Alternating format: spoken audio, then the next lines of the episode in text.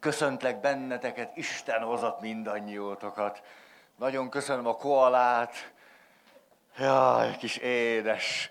Akkor mielőtt belekezdenék, simogattam koalát. Megrázó élmény.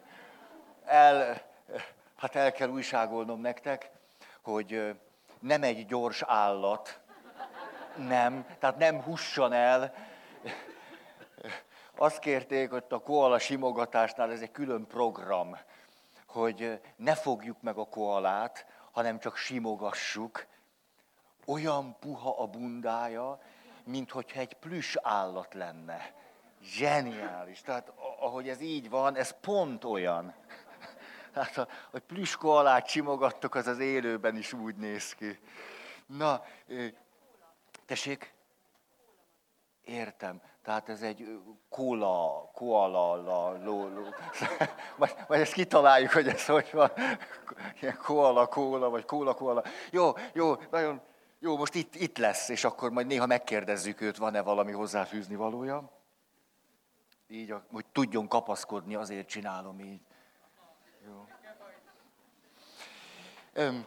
Na, örülök, hogy látlak titeket valahogy magamhoz kell térnem, ez nem fog megtörténni most az elkövetkező másfél órában, ebben biztos vagyok, mert szombaton jöttem meg, Sydneybe voltam, és most nekem hajnali hat óra van. És azért, na, hajnali hatkor nem szoktam csúcsformában lenni. De minden esetre nagyon készültem, és emlékeztek, hol tartunk. Akkor belecsapok, és elismerésemet szeretném kifejezni, hogy ezen a viszontagságos úton ide tudtatok érni. Ez komoly.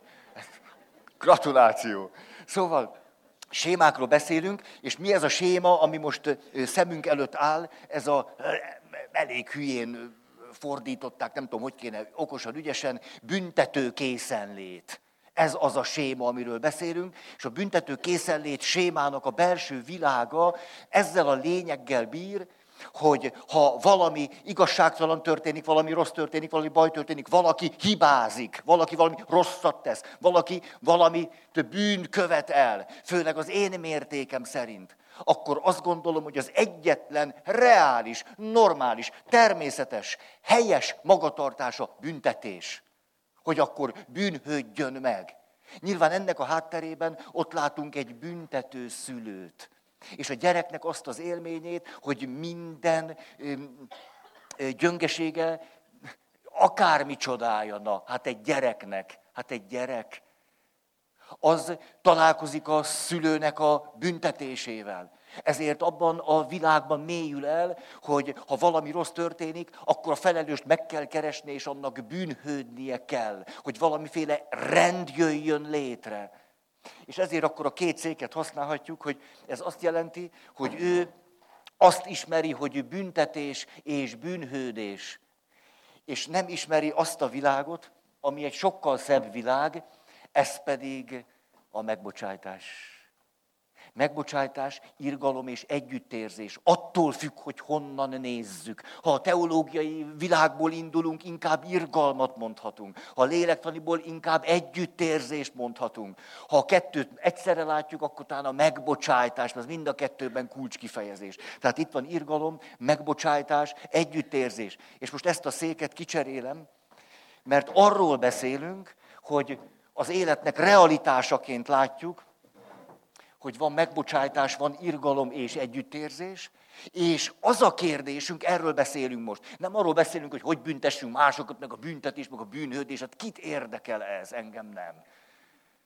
Az sokkal inkább, hogy amikor átülök erre a székre, amikor azt tapasztaljuk, hogy igenis ez igazságtalan volt, ez méltatlan volt, ez méltánytalan volt, akár így is mondhatnám, ez rossz volt, vagy ez, ez bűn volt, hogy akkor hogyan reális, nem tagadva azt, hogy ki, mikor, kivel, mit, hogyan csinált megnevezve az igazságot. Mégis hogy lehetséges, hogy elismerjem, hogy létezik ez a szék, akkor is, ha van igazság, és van igazságosság, és hogyan tudom érvényre juttatni magamban a megbocsájtást, az irgalmat és az együttérzést. Úgy, hogy ezt nem tagadom, ez nagyon fontos. Nem tagadom, mert ha ezt tagadom, az az ára, tudjátok, mikor bocsáss meg, és akkor azt mondod, már el is felejtettem.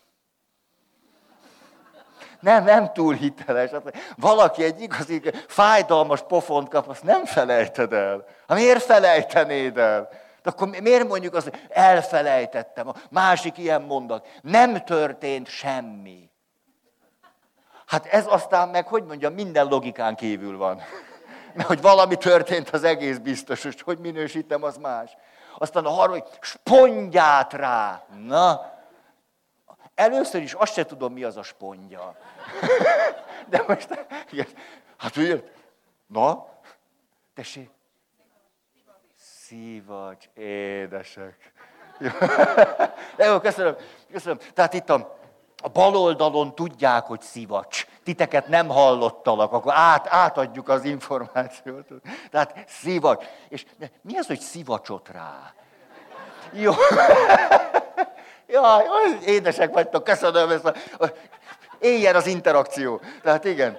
Tehát akkor nektek elmondom, hogy ez mit jelent, mert annyira aktívak, nem tudom valahogy, hogy letöröljük, eltöröljük szivacsal. Értitek ez a logikát?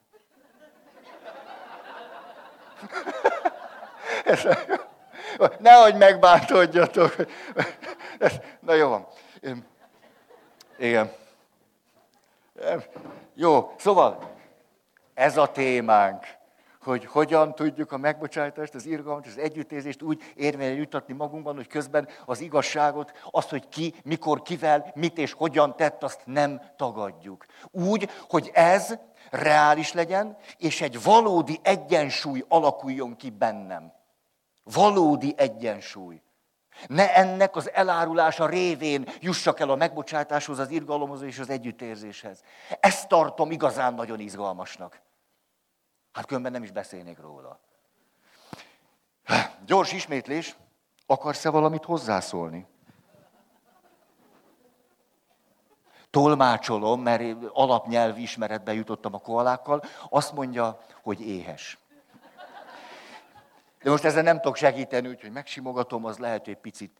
És mire eljut az agyáig, ugye a koala eukaliptusz mámorban fetreng. Nagyon jó pofa egy állat. Volt, kevésbé jól látó nagymamát kivittek Ausztráliába. Van ilyen. És, és hát akkor a gyerekeinek az volt rögtön a, a vágya, hogy hát a nagymama lásson élőbe koalát akkor elvitték őt az állatkertbe, hát jó, hogy nem a növénykertbe, a koala miatt, és elvitték őt oda, és a nagymama nézte, nézte, szóval, mikor jön a koala? Nem értették a gyerekek. Hát itt van. Hát nem én látom, ide föl vannak akasztva ilyen plüss állatok, de mikor jön a koala? Mert az tényleg olyan egyszerű, hogy megkapaszkodik a Utána csak a friss hajtásokért kinyúlkál néha, és akkor annyi. Jó. Ezzel szemben a kenguru egy másik állat, de erről most nem akarok beszélni. Hát bosszú és büntetés és bűnhődés helyett hogyan tudok itt ülni. Mondom a pontokat. Brrr.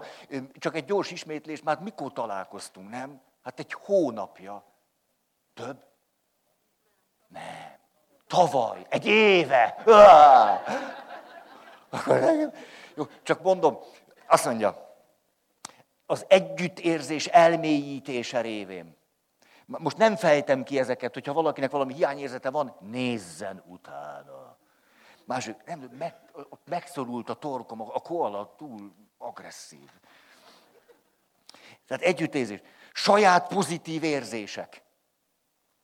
Harmadik, a jóság öröme. Negyedik, igaznak lenni az igazságosság fölülmúlása, vagy az igazság fölülmúlása. Ötödik, önmaga megerősítése, Placid atya. Ugye mutassuk meg, hogy mi kicsinyek, mire vagyunk képesek. Csak azért érzékenyültem el, mert na, hát elment a nagy koala teremtőhöz. Igen, 101 éves. Tartottam délelőtt egy előadást egy cégnél, valaki azt mondta, 111 éves volt. Hát nem, nem, 101, de nem, nem, 111. Na hát 101 is elég, nem kell ez még, még. Csak igen, csak 101 volt, igen.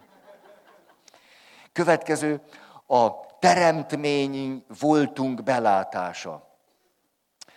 A hetedik pont a kapcsolat föntartása, ami például a büntető készenlét sémától szenvedő személyek gyógyulásának az egyik kulcsa lehet, hogy egy ilyen személy belátja, hogy ezzel az állandó meg kell téged büntetnem, meg kell torolnom, be kell bizonyítanom, hogy te vagy a hibás, a rossz, hogy ezzel tönkre mennek azok a kapcsolatai, amelyekhez egyébként ő ragaszkodik, vagy ragaszkodna. Oké, okay, tehát a kapcsolat értékének a fölismerése segíthet, hogy itt tudjak ülni. Következő, összetartozás általi önazonosságomnak a fölismerése. Hogy férj vagyok, vagy feleség vagyok. Én mind a kettőt mélyen át tudom érezni. Következő, egység a legbelső önmagammal. Ugye a legbelsőbb önmagunk nem kiált bosszú után. Hát szép is lenne az élet végső értelme a bosszú kiteljesedése. Hát ez egy másfél órás amerikai filmnek a végén rendben van, de azért az életet nem így gondoljuk befejezni. Hát én legalábbis nem. Amikor végül kinyírtam minden rosszat, akkor mi van, ki maradt? Végül kénytelen ők öngyilkosságot elkövetni, hogy az összes rossz pusztuljon. Jó, következő. Saját esendőségemmel való kapcsolat, annak az elfogadása, hogy én se vagyok egy matyó hímzés. 11. Létezésem igazolása pozitív jogosultságok révén. Ez, ez egy igazán gyönyörűséges dolog. Oké, okay, ezt sem akarom tovább mondani. Ja, és 12. Most ez már új anyag. Ha-ha! Nem tudom, miért örülök ennek. 12. A biztonság a rend iránti igényem fölülmúlásának képessége.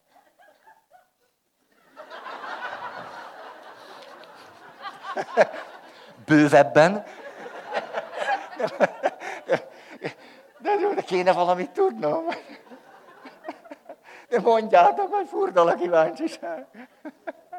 Megosztható ebből valami? Nem. Van ilyen. Mit érthetünk ez alatt? Legalább tíz évvel ezelőtt olvastam, valaki egyszer azt mondja, hogy úgy megragadott ez, hogy a szeretet mindig is egy kicsit rendetlen. Ezt szépnek látom. Hogy nem valamiféle vinkli, meg 90 fok, meg 45 fok, meg, hanem hogy a szeretetben van valami rendetlen. Valami, ami képes fölülmúlni mindig valamiféle egyébként értékes szabályt, vagy törvényt, vagy valamit felülmúlni, nem alulmúlni. Ha-ha! Jaj, a szeretet rendetlen, gyerünk, kövessünk el egy bűnt. Nem erről beszélek, de nem alulmúlni a törvényt, vagy a szabályt, vagy a rendet, hanem fölülmúlni. Ugye ez egy másik minőség. Igen. John Gottmerről szeretnék beszélni egy kicsit. Nem tudom, ezt ti akarjátok? Hát és mit lehet mit tenni, meg ki is hagyhatjuk. Hogy a torkom nem bírja ezt a hideget. Képzeljétek el, hogy közbevetem, 44-45 fok volt Sydneyben. 45 fok volt. Hát azért azt mondták a, a Sydneyik, Sydneyek, na ezt mondjátok, a Sydneyeiek, Sydneyeiek, hogy? Sydney beliek. Jaj, nem már, ez a szofisztikált megoldás. Sydney beliek, Sydney béliek. Jó, azt mondták, hogy milyen kötözködő hangulatban vagyok. A hajnali hatkor fölkeltettetek, na ná a Sydney béliek, hát ez lehet, hogy nyelvileg igaz, egyébként ótvar. Tehát, jó, mondjuk inkább, hogy Sydneyben élők. Na, ennek mégiscsak van egy olyan egyszerű igazsága. Át is ülök ide.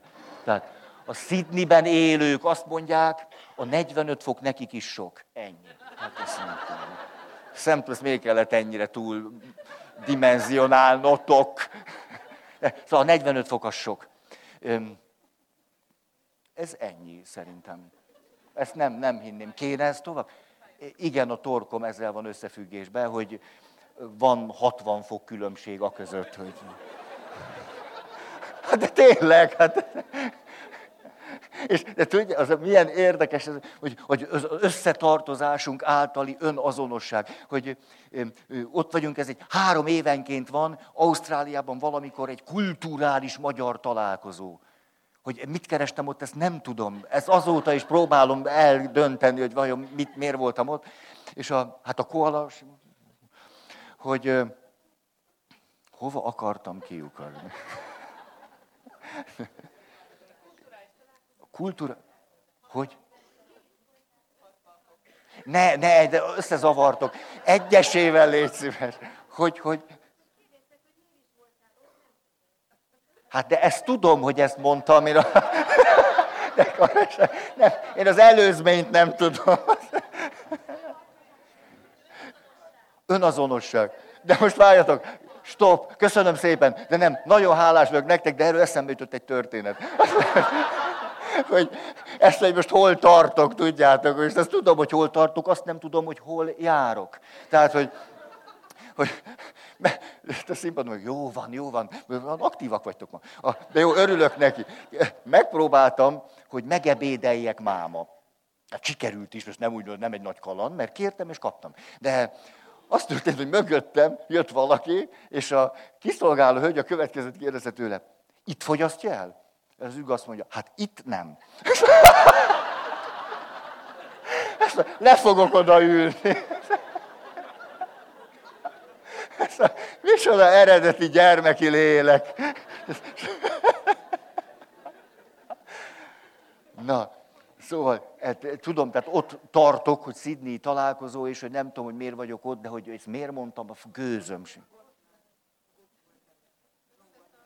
Az ki? John, de tudom, tudom, hülyéskedek. John Gottman.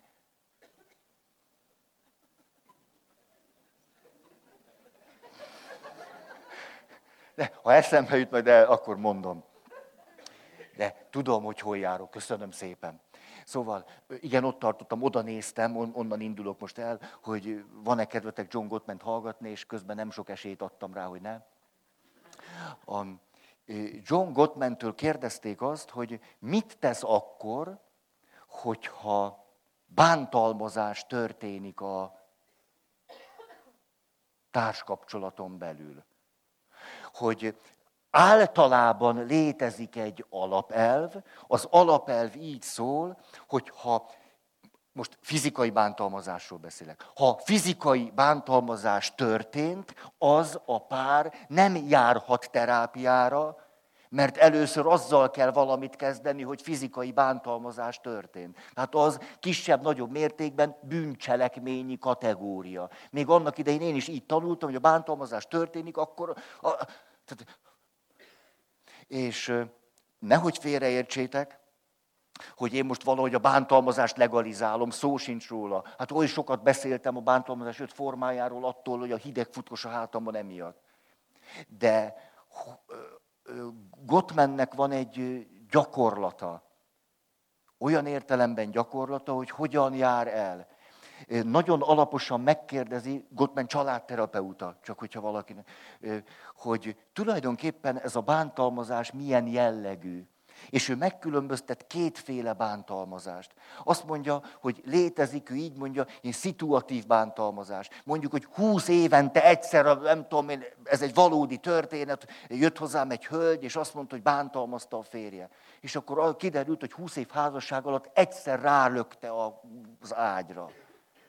Hát azért ez nem ugyanaz, mint amikor. Tehát azt mondja a Gottman, hogy létezik ez úgynevezett szituatív bántalmazás, és mik az ismérvei? Hogy nincsen fizikai károsodás, hogy a cserepek fölcserélődnek, vagy fölcserélődhetnek. Tehát van az, hogy nem tudom, egyszer a feleség úgy oda suhint, tíz év múlva meg a férfi lök. Na. Tehát, hogy a szerepek nincsenek mereven rögzülve hogy amikor ilyesmi történik, aki ezt a kisebb-nagyobb bántalmazást elköveti, nincs fizikai sérülés, még egyszer mondom, nagyon bánja az esetet. Kész a bocsánatkérésre, az meg is történik, és a jóvátételre, hogy ez ne történjen így. És a bántalmazott fél képes magát megvédeni. Azt mondja Gottman, hogy ha valami ilyen teljesen alkalomszerű dolog történik, hogy akkor ő vállalja a terápiát.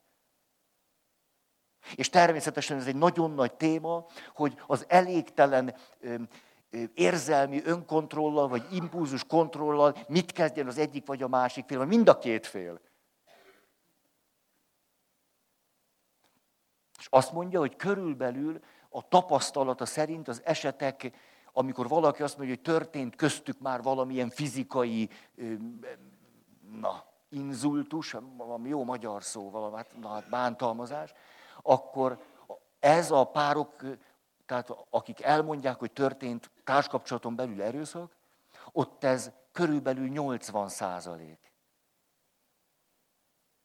És hogy ő 80 százalékot nem akar elengedni. Hát, hogy ők együtt akarnak élni. Tíz évenként egyszer van valamilyen, hát attól még, de ez nem jó, értitek, ide ülök, és rögtön mondom, az nem jó, nem arról van szó, hogy ezt legitimáltuk. Szó sincs róla. Na, mm, és bele is izzadtam ebben. Azt mondja, 20%-nál azonban nem ez a helyzet. Azt mondja, ilyenkor rögzült bántalmazásról van szó, amikor a bántalmazó és a bántalmazott szerepei rögzültek. Tehát mindig ugyanaz bántja a másikat. A bántalmazott fél önmagát nem tudja megvédeni.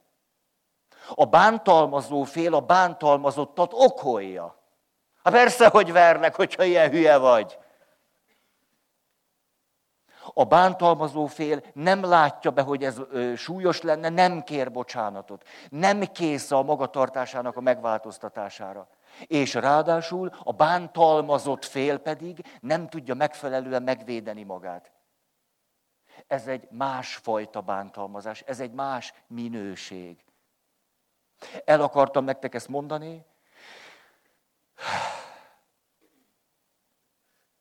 hogyha valakivel szemben a bántalmazásnak a fájdalma, igazságtalansága történik meg, nem mindegy, hogy melyik történik. Hát ez egyáltalán nem mindegy. Semmiképp se jó, átülök ide, semmiképp se jó.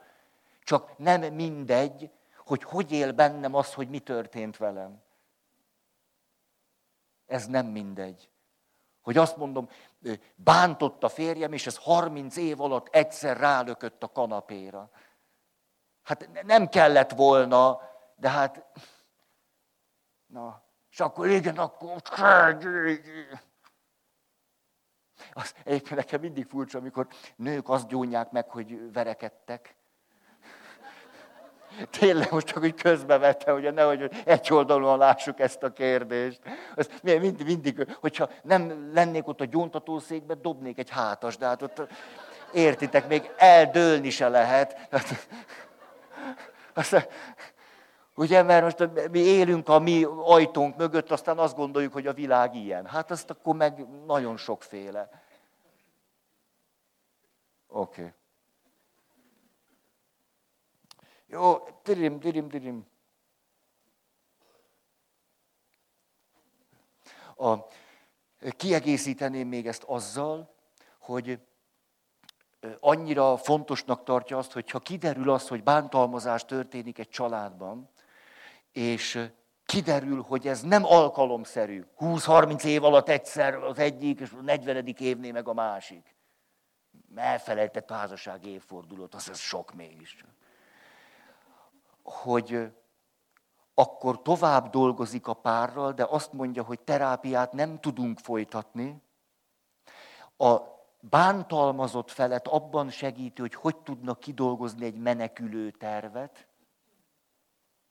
A bántalmazó félt meg abban segíti, hogy hogy tud terápiához jutni, hogy az elégtelen önfegyelmével tudjon foglalkozni. Azt mondja, először ezt a kettő dolgot kell megcsinálni, az lehet, hogy évekbe telik, míg egyáltalán a párkapcsolati segítéshez hozzá lehet férni.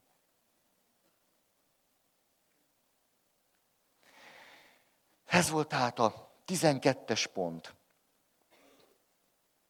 13. A szabadságom átélése és megragadása. Vagyis, hogy igen, igazságtalanság történt, te tényleg bántottál, ez nagyon fáj nekem, de közben, miközben ez így történt, azt élem meg, és azt tudatosul bennem, hogy a szabadságomat nem veszítem el. Vagy nem vesztettem el. És mert a szabadságomat nem vesztettem el, ezért átélem annak a szabadságát, hogy erre a helyzetre, hogy te bántottál engem, szabadon tudok reagálni. Hogy ott voltam Sydneyben, hát nem bírtam nem megnézni Keti Freeman, hogy nyeri meg a 400 méteres síkfutás döntőjét az olimpián. Nézzétek meg! Hát másfél perc az egész. Keti Freeman nyer az olimpián. És miért jut ez eszembe? Mert ahogy nézegettem, egyszer csak láttam valamit, amit sosem fedeztem föl. Tudjátok, Keti Freeman ausztráliai őslakos. És ő volt az első, aki egyéniben őslakosként olimpiai bajnoki címet szerzett. Ezért ő hát egy emblematikus figurája Ausztráliának. És észrevettem, hogy a jobb karján van egy tetoválás. És a tetováláson az van, hogy azért is szabad vagyok. Hogy én akkor is szabad vagyok. Ez, ez a tetoválás. Ugye egy ausztráliai őslakos. Tehát, hogy van, hogy valaki azért képes az együttérzésnél, a megbocsátásnál, az irgalomnál lenni, mert van esetleg éppen a, a bántás vagy az igazságtalanság átélése nyomán egy élménye, hogy a szabadságomat nem tudod elvenni tőlem. Hogy a szabadságomhoz hozzá tudok férni.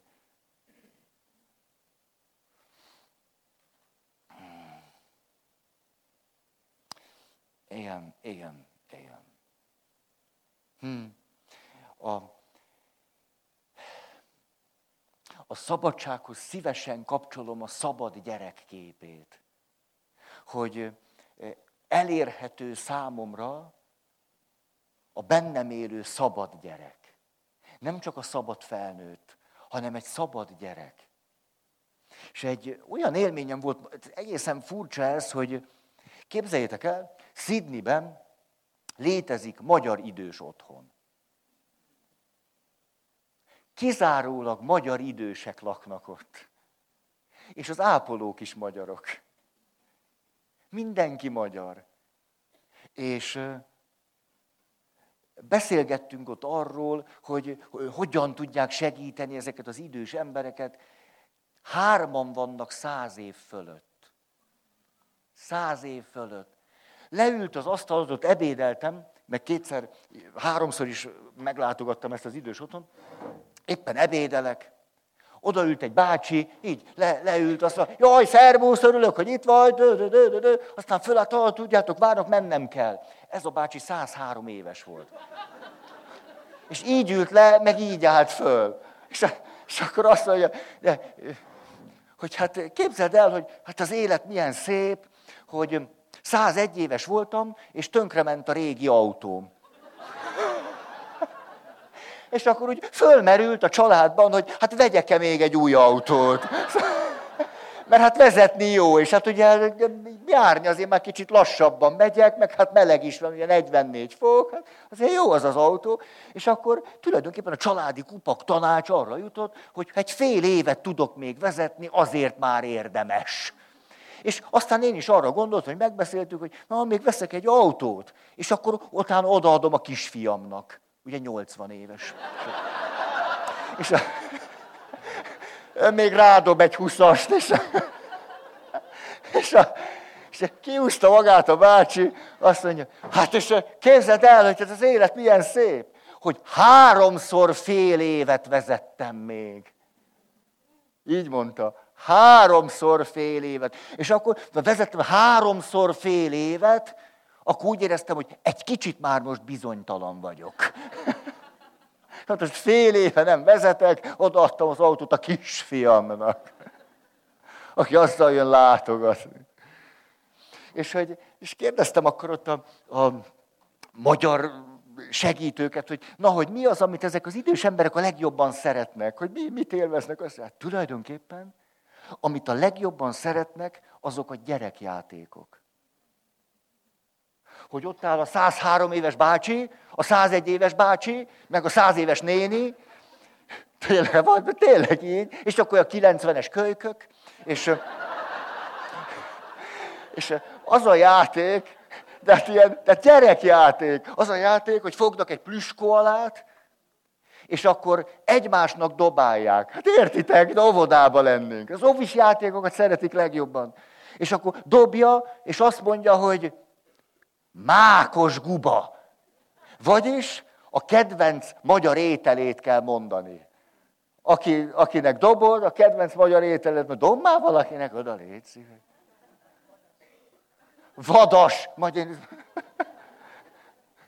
De nem mondtál kedvenc magyar ételt. Gulyás. Csak úgy gulyás, az egy, az egy ember. Nem vagy. Nem vagy egy kicsit féltékeny, hogy érted?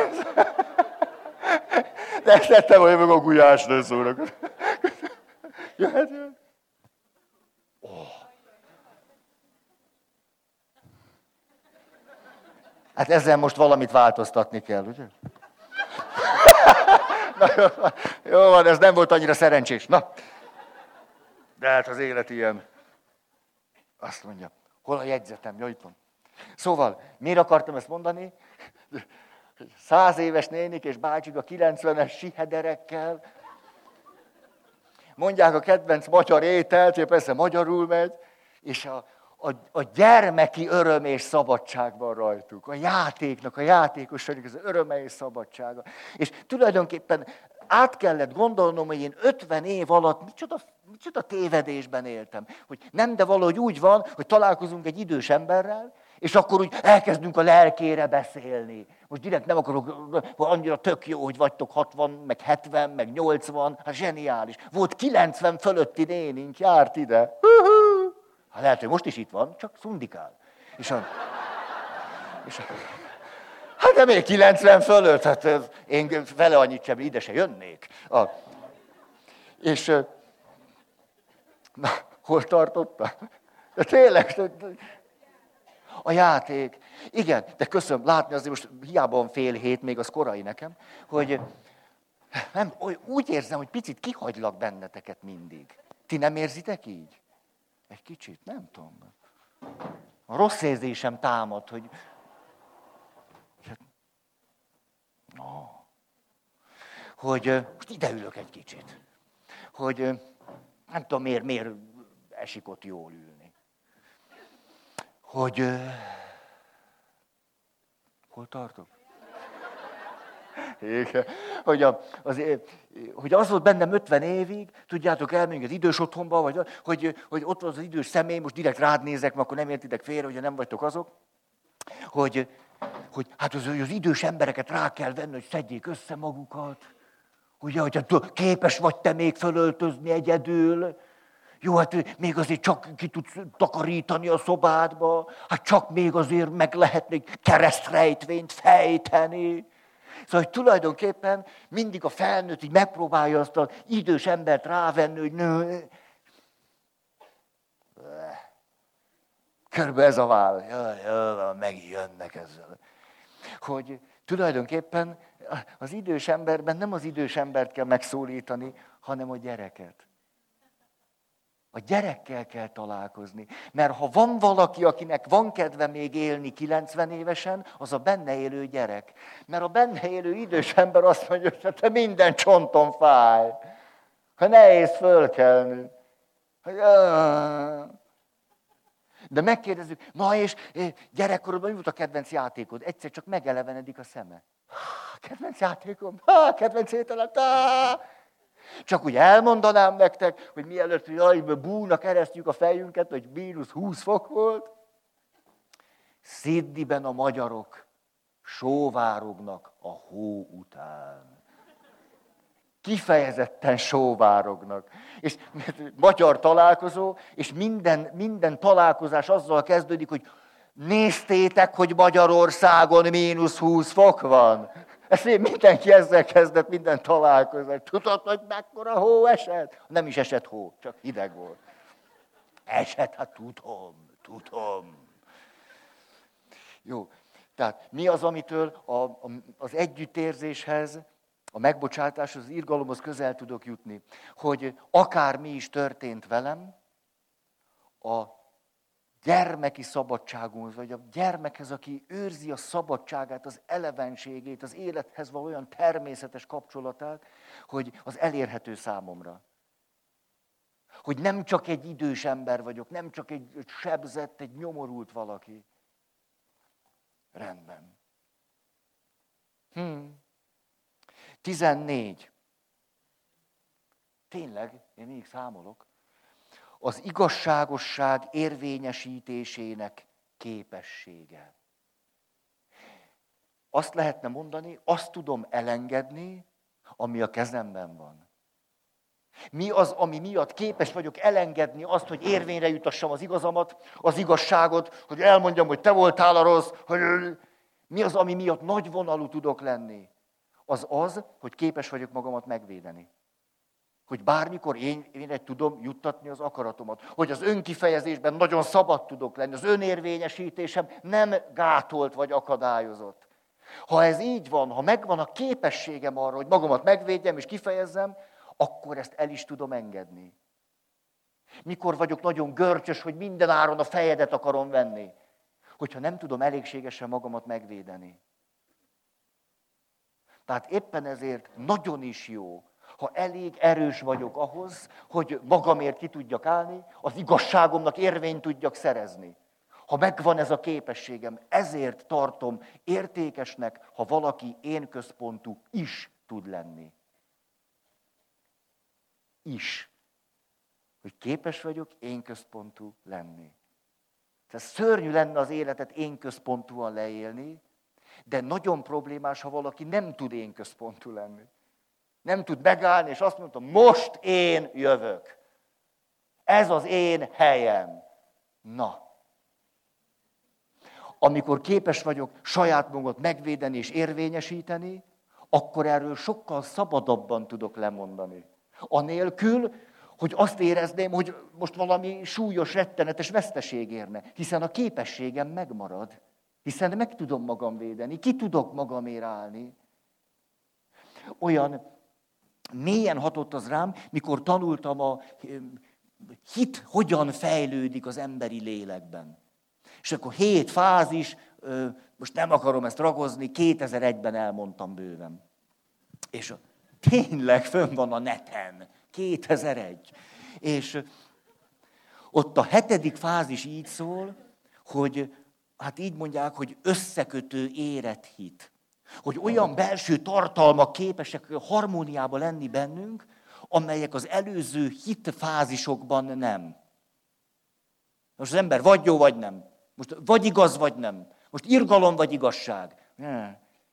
De az elmélyült hitben képes vagyok az igazságomat képviselni, és képes vagyok azon fölülemelkedni, és mind a kettő egyszerre bennem van és nem egymással szemben van, hanem valahogy egy jó egyensúlyban. És a következő mondat hangzott el ezen az előadáson. De ez volt vagy húsz évvel ezelőtt, azóta is annyira bennem van. A mondat így szól. Amikor valakinek a hite elég elmélyült ahhoz, hogy olyan ellentmondások, tartalmak, feszültségek is benne egyensúlyban vannak, amik az előző fázisokban egymást kizárónak tűntek, vagy így élték meg, az azt jelenti, hogy az illető ismeri a csatavesztés szépségét. Nem akarok minden csatát megnyerni.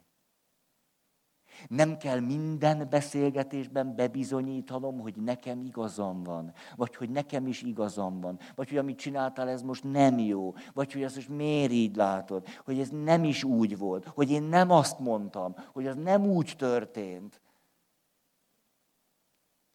Egy érett személyiség képes arra, hogy egy beszélgetést úgy fejezzem be, hogy azt mondja, jó, hát most, na, most félreértett, rendben van. Majd lesz egy következő beszélgetés. Most látszott, hogy mi mindent elkövet az, hogy bebizonyítsa, hogy neki van igaza. Hát akkor most jó van.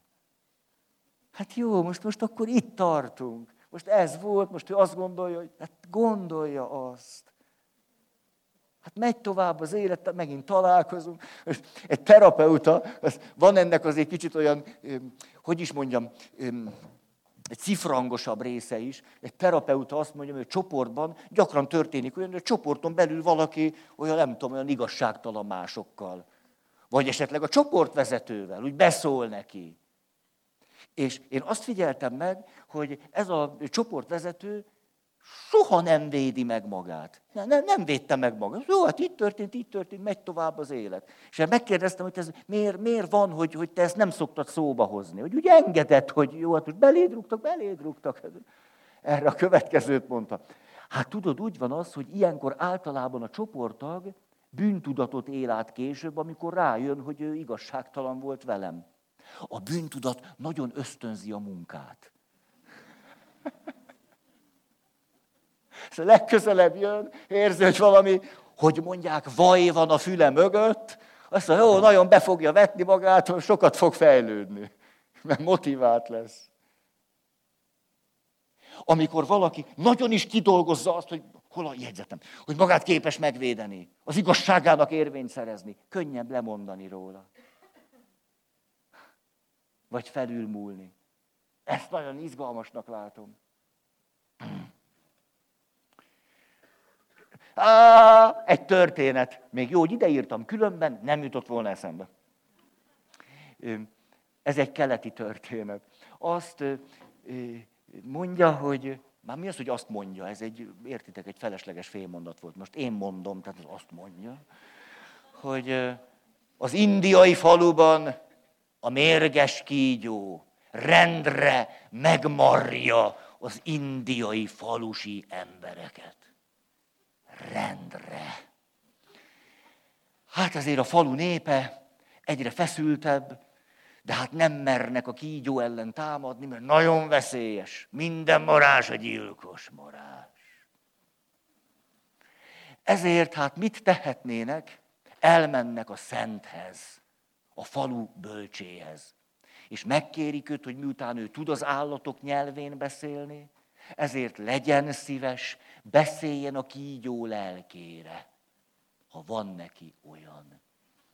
Beszéljen a kígyó lelkére, hogy hagyja abba a falusi népség harabdálását. Jó, hát a szent nagyon együttérző a népekkel, ezért elmegy a kígyóhoz, a bekiált az odvába, és mondja neki, ide figyelj kígyó, légy szíves, hagyd abba a falusi népség bántalmazását, marását. Tehát tényleg így pont így történt, tehát kedvesen nevetsz ezen, de valami volt, az volt. És hát a kígyónak tényleg valahogy a lelke fordul, szóval tényleg, hát mit marogatom én ezt a falusi népséget? És azt mondja, lemondok erről.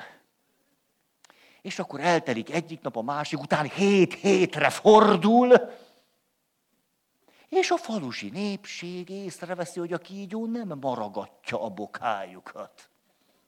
Erre azt mondják, lehet, hogy legyengült a kígyó, fogják a dorongokat, az ásókat, a kapákat és a láncfűrészt, hogy most, hogy a kígyó legyengült, most elejét veszik az összes brutális marásnak. És hát a kígyó azért éles a szeme, hőérzékelő képessége, észleli a meleg kapanyelet. És százszónak is egy a vége, kisebb ütésekkel túléli. Hát azért csak elmegy a falu szentjéhez. Azt mondja, ide figyelj, én hallgattam rád, azt mondtad, nem narogassam az egyszerű falusi népeket, én nem csináltam, és nézd meg, most rám támadtak, és majdnem megöltek. Erre a falu bölcse a következőt mondja. Ide figyelj, te oktalan kígyó. Én azt mondtam, ne mard meg őket, de azt nem mondtam, hogy ne sziszegj.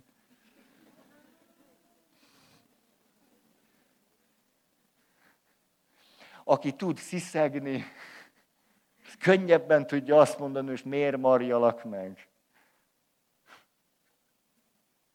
Oké. Okay. jó, jó ízűet nevetsz. Nézem, az, elvesztettem az időérzékemet is. Teljesen ilyen koala időbe vagyok. De ugye sose lenne vége. Következő. Gyerünk, uh, a lábam. Na. 15. Azért olyan furcsa, hogy elmúltam 50 éves. Tehát, hogy miért nem látszik ez rajtam, egyáltalán nem látszik.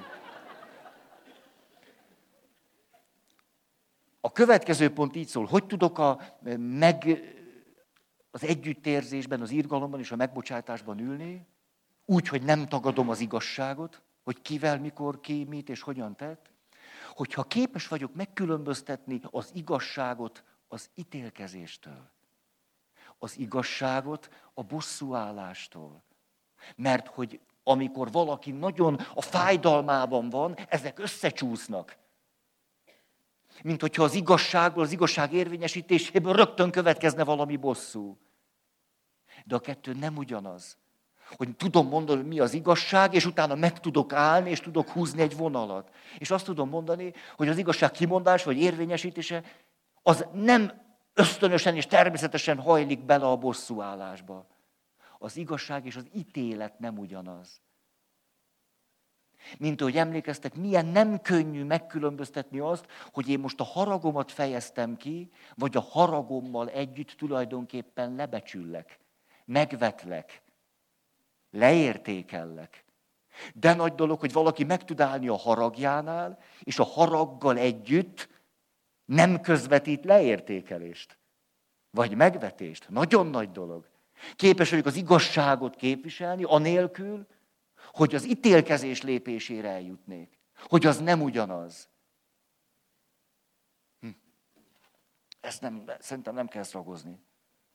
Jól van. 16-os. Az igazságosság rendjének kiterjesztése.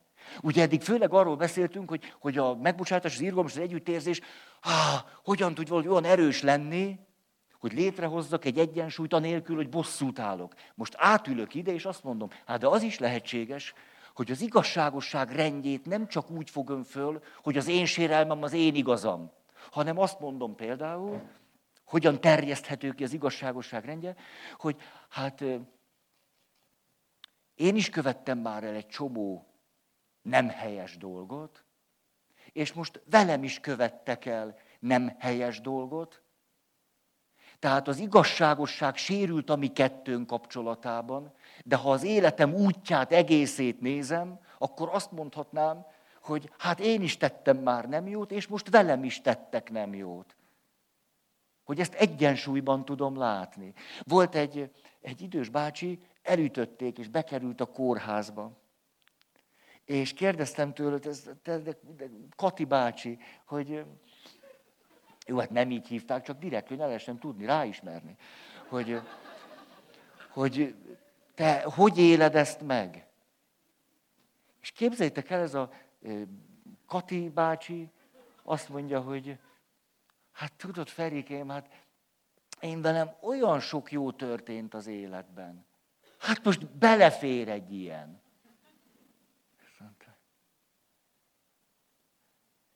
Ez azt jelenti, hogy valahogy az igazságosságnak, az egyensúlynak a világát képes kiterjeszteni.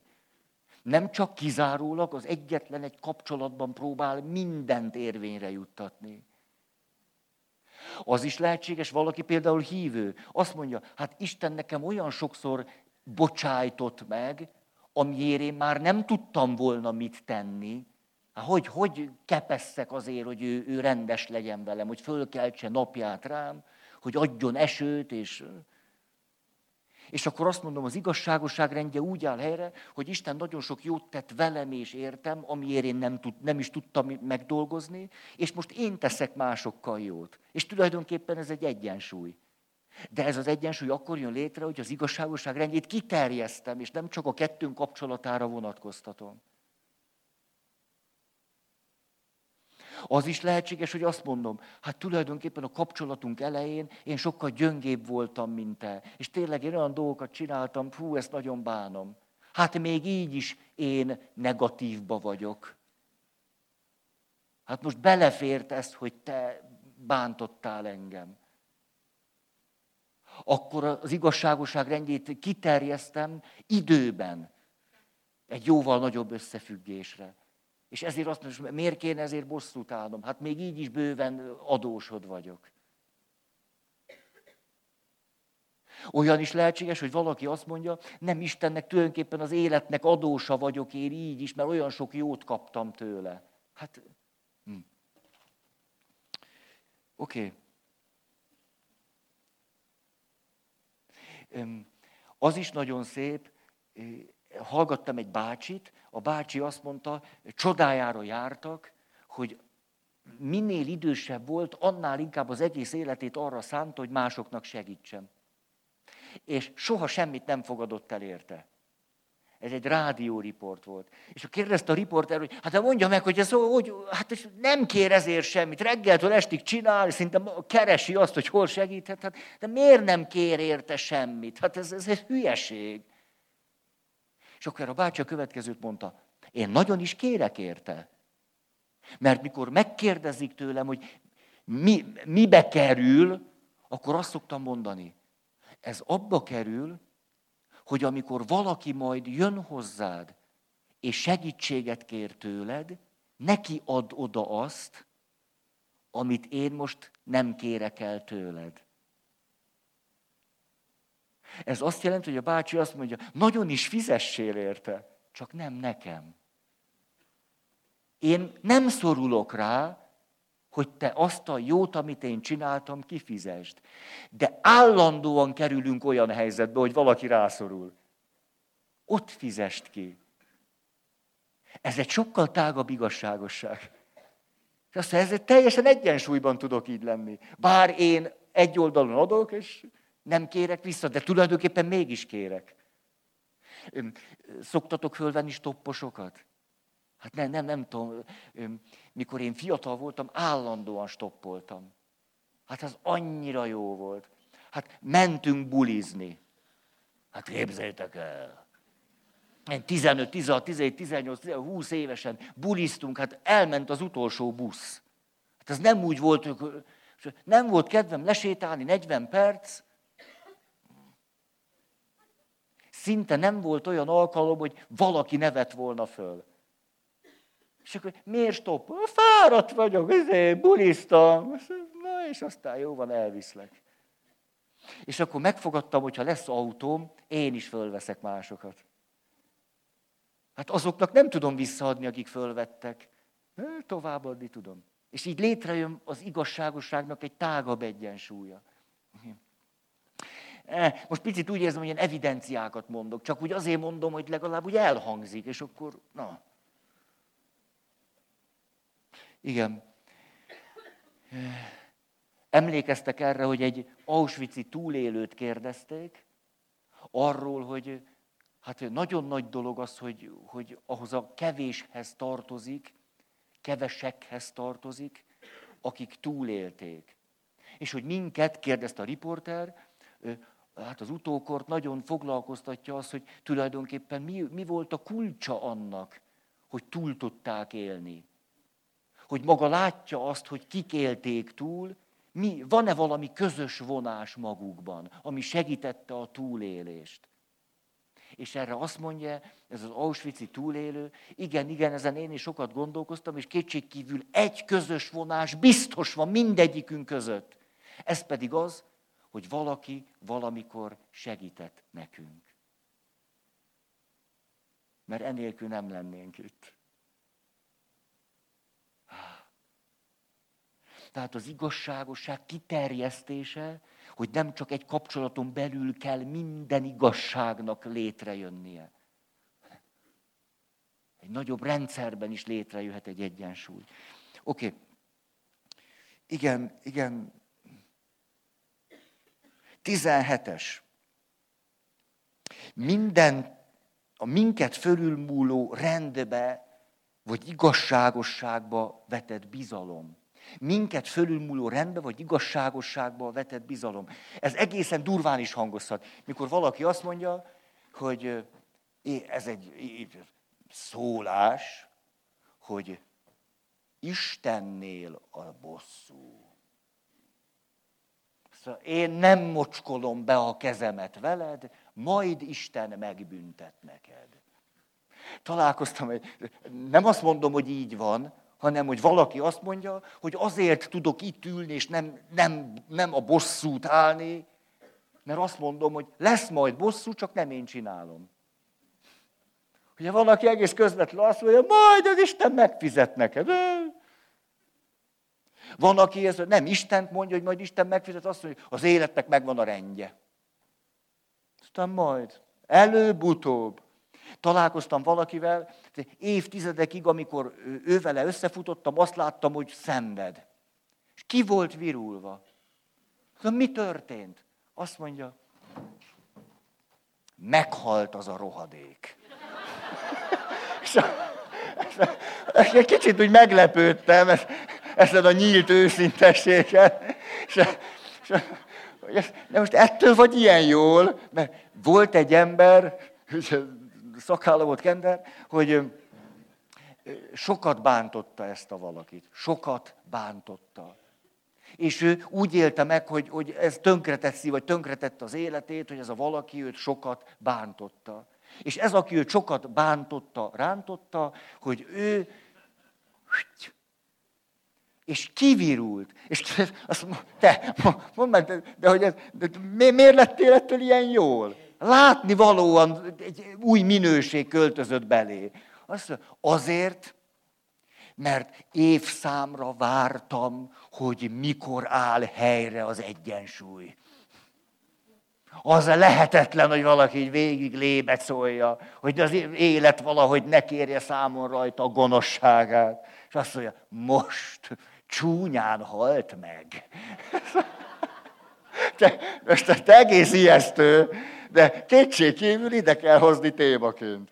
Hát, hogy van, aki azért nem áll bosszút, azért, hogy érvényt azt majd az élet elrendezi. Hát most mondhatjuk fenköltebben is azt, a karmikus hatás. Na. Azt mondja, minden tettnek megvan a következménye. Ugye ez akkor téged nagyvonalúvá tehet. Azt mondja, nem nekem kell elintézni, majd rádül a fa. És elnézést, hogy ilyeneket mondok, de hát, hát van, akit ez motivál. Hát akkor most mi értitek? Hát nem vagyunk egyformák, az egyik koala, a másik kenguru. A kenguruk esténként jönnek ki a fűre legelni. Tudtátok? A meleg időben a kenguru henyél, mint egy jó olasz, mediterrán ember. Siesta. A 44 fokba ugráljon, ha van neki esze.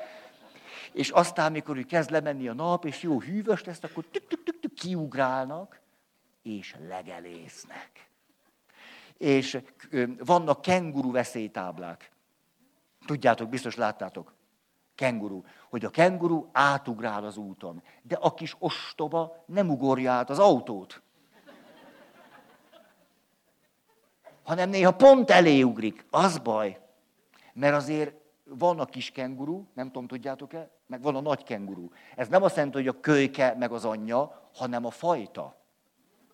És egy nagy kenguru benéz a szélvédőn, az nem oly kellemes. Hát körülbelül úgy képzeljétek el, mint az őzek nálunk. Úgy jönnek ki, rohannak át, csak többen vannak, mert ez egy kontinens. Örülök, hogy ilyen okosakat mondhatok nektek is. Úgy körülbelül általános iskolába gondolnám ezeket így, de nézzétek el nekem, hogy még mindig csak reggel 7 óra van. Még nem reggeliztem. Igen, igen, igen. Jó. 18. Jó van. Akarsz ehhez valamit hozzáfűzni? Azt mondja, kicsit bántotta őt, hogy a kengurukról többet beszéltem, mint a koalákról. 18. Az irgalmas Istenhez tartozás, a hozzáfűződő bizalom, vagy a vele való közösség átélése. Ja, valaki azt mondja, azért nem állok bosszút, nem akarom a véredet, mert én egy olyan Istenhez akarok kapcsolódni, akiről a képzetem az, hogy ő egy irgalmas Isten, vagy egy megbocsájtó Isten.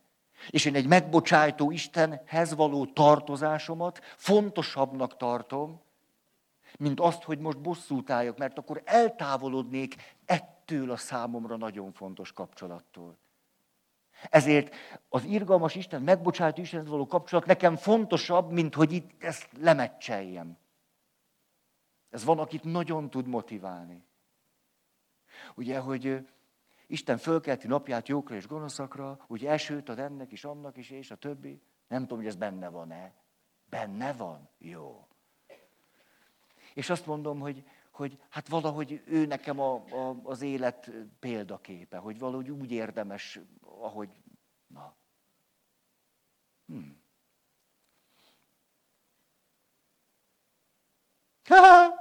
hmm. Igen. Most ez a... Szóval ez a, ez a tágabb világ. Ugye, hogy az Istennel való kapcsolat fontosabb nekem, mint ez a kapcsolat, és hogy miután egy kulturális héten voltam, ez azt jelenti, hogy kultúrprogramok is voltak. És volt ö, gála est, meg nem tudom, mi volt a másik neve, nyitóest, talán.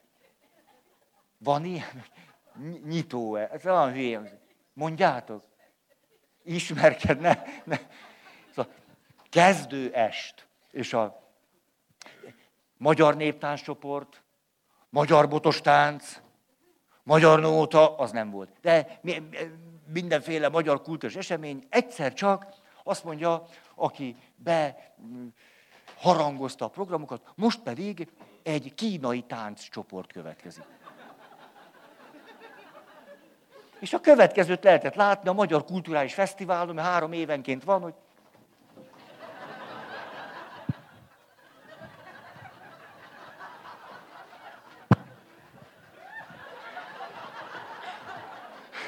És nem mondom, hogy nem volt meglepő. Néztem ez a Magyar Kulturális Fesztiválon, az indiai táncsoportot, hogy a legyezővel. Szép, szép, szép. De mit keresnek itt? És, a, és akkor vége volt, hát nagy taps volt persze, nem tapsolt senki, de, de tapsolt, miért ne tapsolt, vicceltek? Hát úgy mentek, mint hogyha húzták volna őket a vajon. Hát, hát én nem láttam volna, hogy van lábuk, azt hittem volna, hogy siklanak. És megkérdezte a szervező, fő szervező mellett ült, te, ez mi volt? És erre azt mondja, tudod, Feri, ez úgy van, hogy a programot az Ausztrál állam is finanszírozza. Mert Ausztrália nagyon szereti, hogy itt különböző népcsoportok vannak, és ettől színes az ország. De nem akarják, hogy ezek a kulturális rendezvények egyoldalúvá legyenek, ezért minden rendezvényre akkor adnak csak támogatást, ha meghívnak egy másik népből egy csoportot. És akkor de azért suttogok, mert értitek, mert éppen tapsolnak, és hajlonganak a kínai hölgyek. És azt mondja, miért pont a kínaiak? Válasz így hangzik, mert ők jöttek. Látjátok, a gyermeki egyszerűségnél sokkal pontosabb válaszokat ad. De ennek az volt az értelme, mondja, amikor aztán vége volt, hogy ez hogy is volt, megkérdeztem, hát ez úgy volt, hogy hát gondoltam, mégiscsak magyar, hát hívunk valami hasonlót, írtak egy e-mailt a lengyeleknek. Hogy hát magyar esemény, és a lengyel, magyar, két barát, hát nem jönni, hát a lengyelek nem értek rá, mert nyár van. És akkor ezt az e-mailt valahogy ez valami, a közösségi oldalon ment, kiszagolták a kínai táncosok. És, és ők írtak egy e-mailt, hogyha a lengyelek nem jönnek, ők szívesen. És, és az egyszerűség kedvéért meghívták a kínai, akik siklottak a parketten, mint hogyha jégen csúsztak volna. Most a legnagyobb élmény, hát, hát hogy mondjam, hát mezőség itt már láttam, de ez a...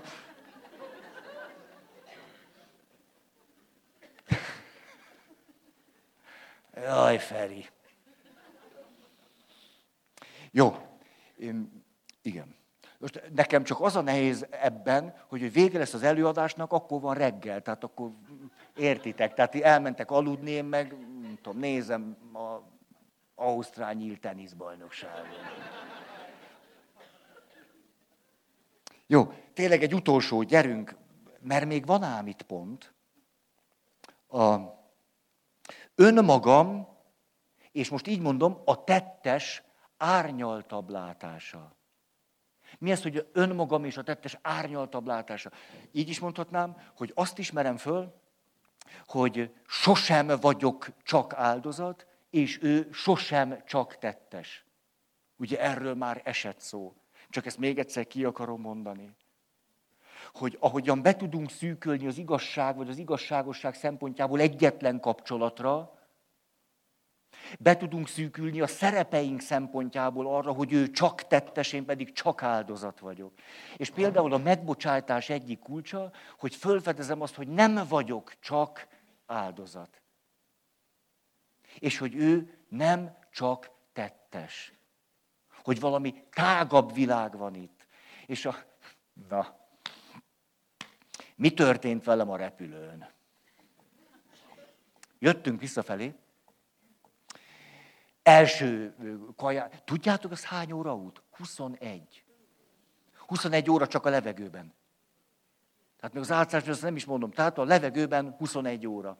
De egy helyen meg, meg, hát meg, meg, megállunk. Tehát nem a levegőbe, akkor leszállunk. Ott és, és az történt, hogy jöttünk visszafelé, tehát 19 óra, az előbb is ennyit mondtam. 21, mert annyi. 21. Nem vagyok még eszemnél. 21, 21, kiszámoltam. 21. És na, egy órája repültünk, jött a hölgy,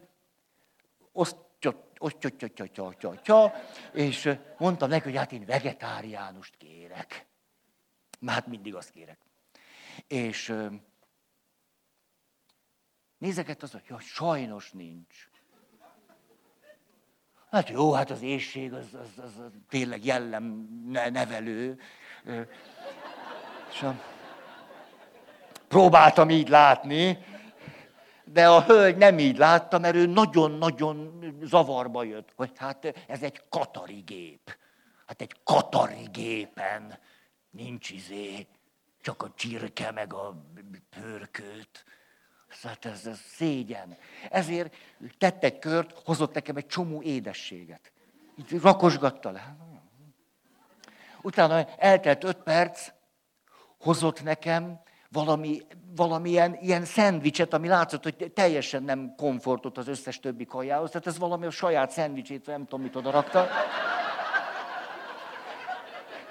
De, de akkor nem nagyon fértem ott el, mert mindenki nézte, hogy ezt hogy nem kér, és így tolják. És Eltelt öt perc, iszonyú örömmel, hát amit a sminka alatt lehetett egy picit még lát. Jön és azt mondja, találtam. És akkor talált, mégiscsak talált valahol. Hát jó, azt mondjuk, érted, nyolc úttal ezelőttről ott leesett. És...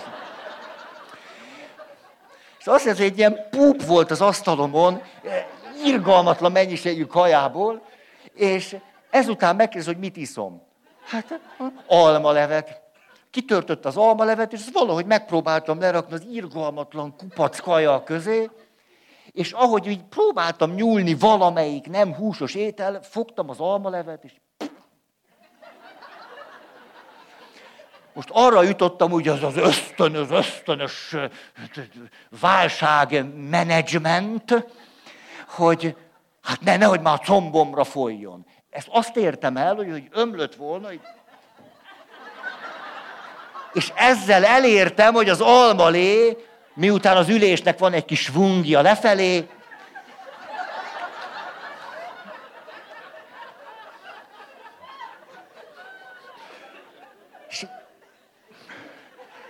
két deci albalébe ültem, és arra gondoltam, hogy ez még van húsz órám. hát, hogy ez nagyon vicces így kedves illető ült mellettem, rögtön mondta, kendőket kérünk. Szóval, hát hiába álltam már föl. Ülés is, amíg jó, hogy adnak pokrócot, akkor pokrócot ráraktam, de hát a gatyám értitek. Egy ilyen, egy almalé tavacskába ültem, és És hogy ott, ott ülök, úgy elkezdett szaglani. Hát, hogy, és hirtelen eszembe jutott, hogy majdnem bent hagytam a rövid nadrágomat a kézitáskába, de végül, hogy minek a rövid nadrág? Hát, például erre. Most, most, mi, mi, most mi van? A következő jutott eszembe. Hát, hogy mi van, ezt nem tudom, de mondjuk egy előnye van ennek, hogy legalább az unokáimnak lesz mit mesélni.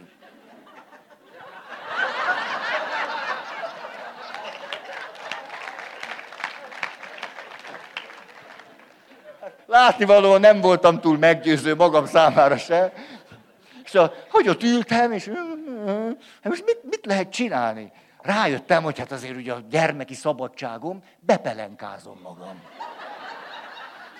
Tényleg ezt csináltam, hiába 50 éves, meg fölszentelt pap. Elmentem a mellékhelyiségre, húzkodtam egy csomó papírt, és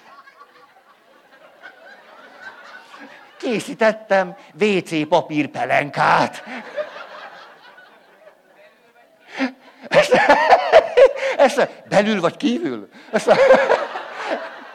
hát részletezzem? Ezt, nem, nem, ez is túl sok. Tehát ez is túl sok.